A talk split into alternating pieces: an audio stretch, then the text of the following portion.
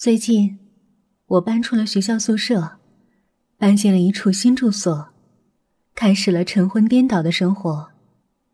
每天晚上出去去一家二十四小时营业的快餐店打工，早晨疲惫的回来，倒头就睡。如此的作息安排，让我有能力应付了最基本的生活开销后，可以最大程度的远离人群。无论在快餐店里，还是回家路上。任何面孔对我而言都是毫无意义的，眉眼模糊，过目即忘。除了一个人，新住处的厨房窗口朝着对面住家楼的阳台那面。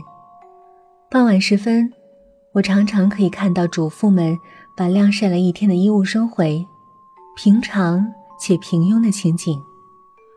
不过。一楼的那家住户有些不一样。阳台外面还有一个小院子，里面的花草生长繁茂。阳台上放着一把摇椅。每天傍晚，我起床洗漱完毕，临出门前，都会站在厨房喝一杯提神的简易袋泡红茶。我常常会看到那张摇椅上坐着一个。看上去三十岁出头的男子，他膝头上趴着一只打盹的猫，在夕阳的余晖中，舒服的享受着他的温柔抚摸。我现在对人的兴趣实在是所剩无几，所以最开始引我注意的不是男子，而是伏在他腿上打盹的猫。短短一个月的时间。他的腿上趴过一只虎皮猫，一只斑点猫，然后是一只奶牛猫，紧接着又被一只白猫代替。我渐渐发觉，趴在男子腿上被他温柔抚摸的猫，旧的一去不复返，新的不断出现。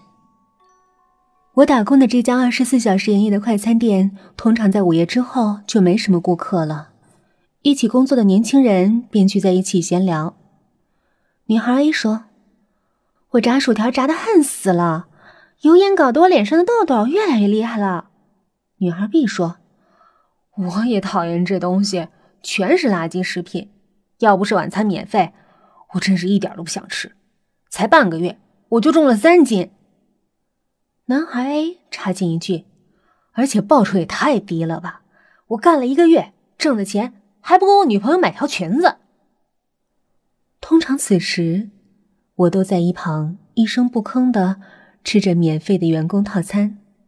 我每天也就在此时会因为实在饥饿而要填饱肚子，因为我总是对他们的抱怨充耳不闻，自顾自狼吞虎咽的咬着汉堡薯条。他们今天终于忍无可忍的问：“你不怕长痘长胖啊？也不觉得薪水少啊？”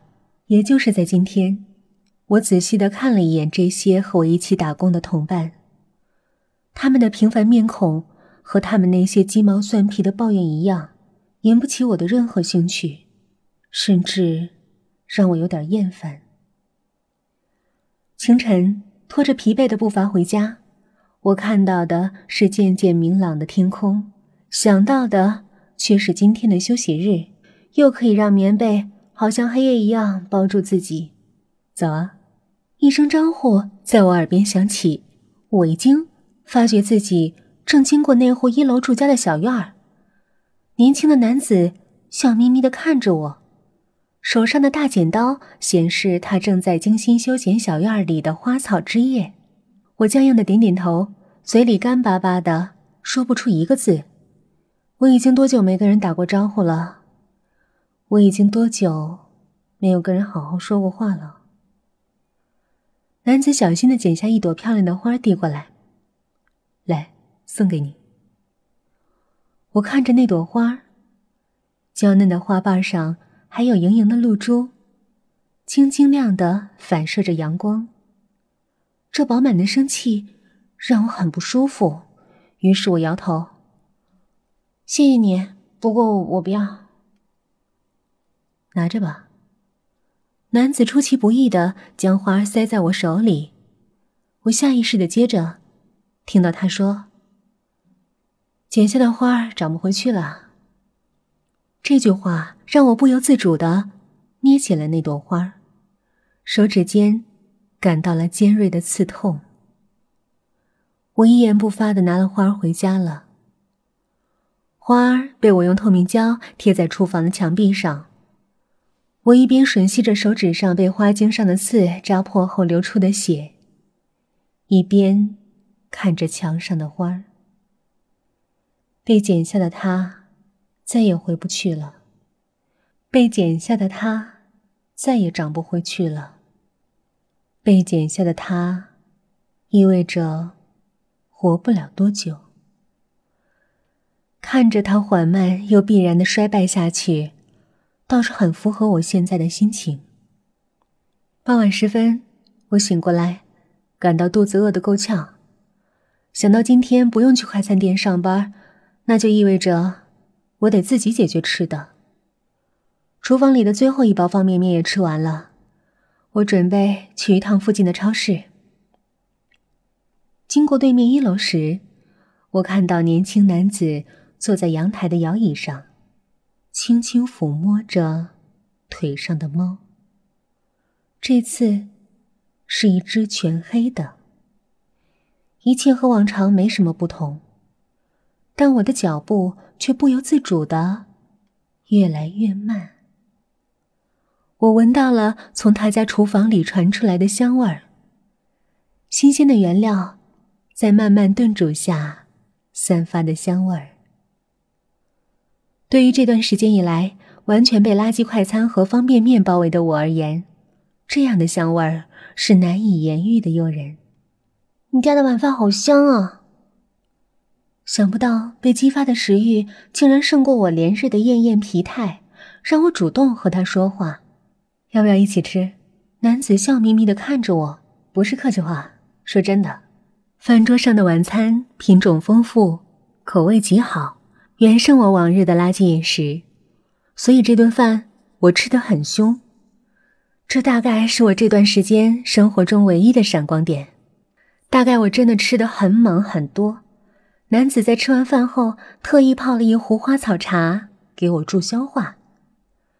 在饭后闲聊中，我知道了，他叫雨峰，曾经做过厨师，现在在家工作，而在他眼里。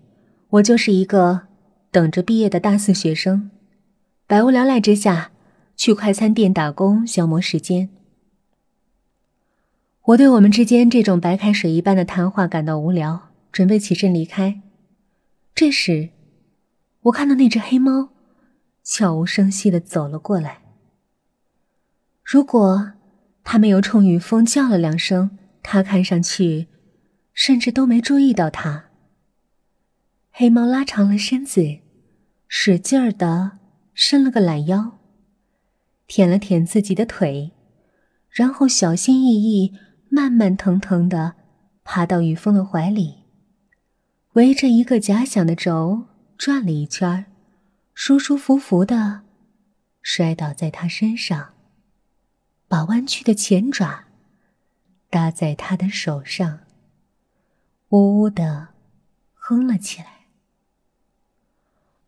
对了，我脑袋里忽然闪过什么，问道：“可以问你个问题吗？”“可以。”这一个多月来，我发现你养了不少猫啊，有虎皮的，有斑点的，有黑白花纹的。上个星期我看到你在阳台晒太阳的时候，腿上趴着一只白猫，今天又是一只黑猫。